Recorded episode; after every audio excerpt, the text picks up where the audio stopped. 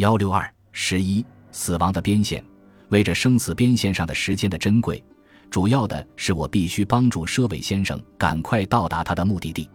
这时，他亡命的向前奔驰，他一面喘息，一面抹汗，一面他开始第一次抱怨那静宁的战神吸干了整个世界的汽油，致使他在千钧一发的时刻，竟绝对无法觅到一种高速率的逮捕；而一面，他仍闪动着冒火的两眼。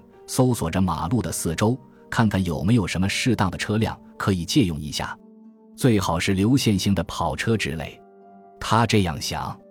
劈面一条横路的转角上，有一件庞大的东西，迅速地夺人了他的目光的搜查网。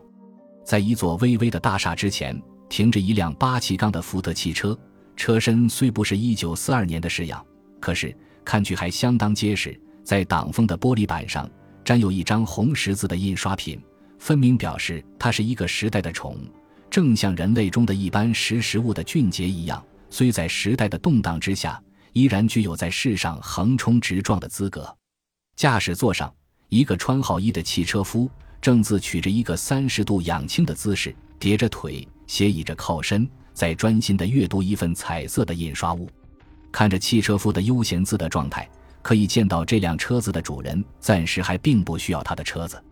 呵，韬光借用一下，大概没有问题吧？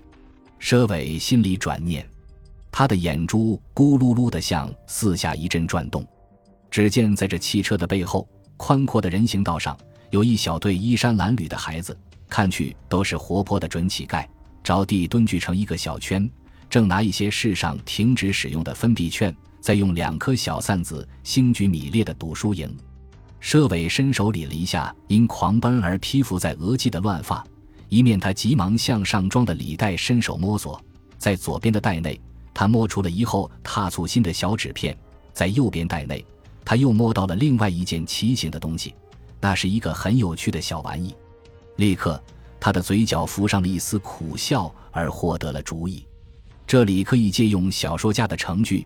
眉头一皱，计上心来。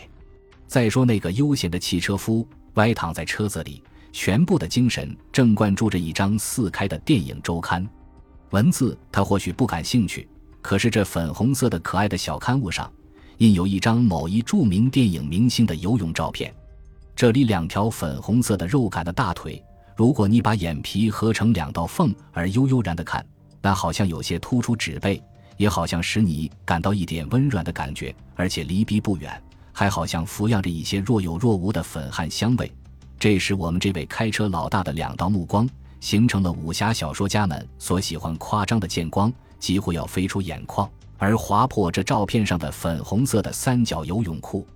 一个沉醉的灵魂正自融化在纸片上的时候，蓦地啊，哇！像一种泼翻了海水似的杂乱的人声抖起于车后，啪！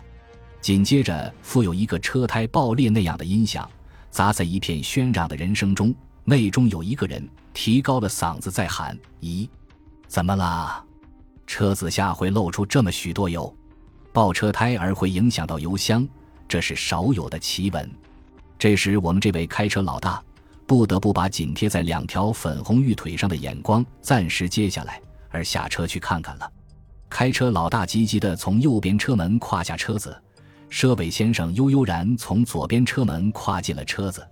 汽车夫走到车后，他发现一小队衣衫褴褛的孩子，加上几个贫苦的路人，在争夺散乱的满地的簇新的二角辅币券，喧嚷的人声却是由此而来。看看自己的车子。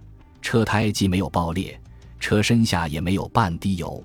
他轻轻诅咒了一声，低倒头，重新钻进车门。因为全神贯注，准备继续欣赏那一条诱人的粉红色的三角裤，一时竟未及注意到车子里面已发生了一些新奇的花样。他的身子还不曾放稳，侧转眼来，猛然发现一个身穿漂亮西装、头发散乱、汗液满额而又面目凶狞的家伙。严冷地坐在自己的身旁，同时，他迅速地感觉到有一个挺硬的管子那样的东西正自无情地紧贴到了自己的碰不起的腰部里。这里需要一个小小的说明：原来，佘伟先把一百张簇新的辅币券技法宝似的向空一掷，一阵缤纷的花雨恰好降落在那个赌钱的小圈子里，却使这一个平静的小小的世界顿时引起了掠夺的战争。紧接着，他把一枚雪茄那样的东西用力向地下一掷，跟手便发出了“啪”的一声怪响。这是他的一个伙伴，一位化学师替他特制的一种小玩意。这东西很像世上那些吹法螺的宣传家，响声大的厉害，实际却并无多大的用处。可是那位开车老大却上了这宣传品的当，说来相当有趣。真的，我们这位奇特的佘伟先生，每逢出外，他的各个衣袋里却是常带着一些新奇有趣的玩意的。再说，在当时那种特异的情形之下，那个上当的汽车夫看看身旁这个飞来的家伙。不禁吃惊的发了呆，但不到几秒钟，他立刻醒悟，自己已遇到了怎么一回事。对不起，劳您驾。佘伟满口操着北方的音调，把手中那个挺硬的管子在对方腰间轻轻移动了一下，说：“开到大西路。”在以前，佘伟一直不曾说过“劳您驾”的这种句子。自从遇见了易红霞，接触的次数一久，不期而然，他也沾上了这种北方的口语，而且。往往会在不自觉中不时流露出来，这时他既冲口说出了这“劳您驾”的三个字，立刻他的耳边好像已飘动了一阵银钱似的清脆的雨声。他不知道这一位爱说“劳您驾”的姑娘，此刻已遭遇到了何等的时间。他恨不能在一秒钟间就插翅飞到目的地去看一看。由于内心极度的焦灼，却使他的面色也格外显得凶瘦而可怕。呃，汽车夫瞪圆着两眼，望望那张煞神似的脸谱，嗓子里有点发毛。开，刺刀那样锐利的声音。嗯，快。读者须知，当今之事有一个人人懂得的定律，这比牛顿式万有引力的定理更确实，那就是挺硬的管子等于世间一切一切的公理，也等于世间一切一切的正义。在公理与正义的指导之下，你敢不服从吗？嘘，你敢吗？这是这位开车老大不得不接受无条件的晦气，而颤抖地发动了车子的引擎。喳喳喳喳喳，车身中的机件和人身中的机件，汽车夫的心脏一同开始了急剧错综的交响。在引擎的发动声中，佘维理了一下乱发，歪着眼。看看他这临时雇佣的伙伴，只见他的年龄在三十五岁左右，脸上满露着一种狡猾而又干练的神情，一望而知，他对于开车必是一个有经验的老手。可是这位老手这时好像已被公理与正义所吓昏，他的手脚似乎有点失措，他慌乱地摸索着座前的机件，一时似已忘掉驾驶的方法。佘伟的嘴角像冷笑那样微微牵动了一下。他立刻已猜到了这汽车夫的心头的意念。喂，朋友，佘伟严冷地说：“你要不要变小戏法？让我来教给你好不好？”汽车夫伸着不稳定的手，握着那个离合器的柄，俗称排挡，望着他发怔。佘伟继续道：“照规矩，开车子当然是先吃牌，再踏风门。倘然颠倒过来做，先踏风门，再吃牌，那你会使齿轮上的齿。”像老婆婆吃炒豆那样的折断下来，于是我们的船不离码头就会抛下锚，这是小戏法中的一种。还有，吃了头牌还没有吃过二牌，接连就用力踏风门，那你会使车子像射箭那样不规则的直射出去，这样被那些热心的巡捕先生看见了，马上便会引起注意而上前来干涉，这是小戏法中的又一种。除此以外，戏法还有脸。他耸耸肩膀，接着说：“你准备玩哪一套戏法呢？”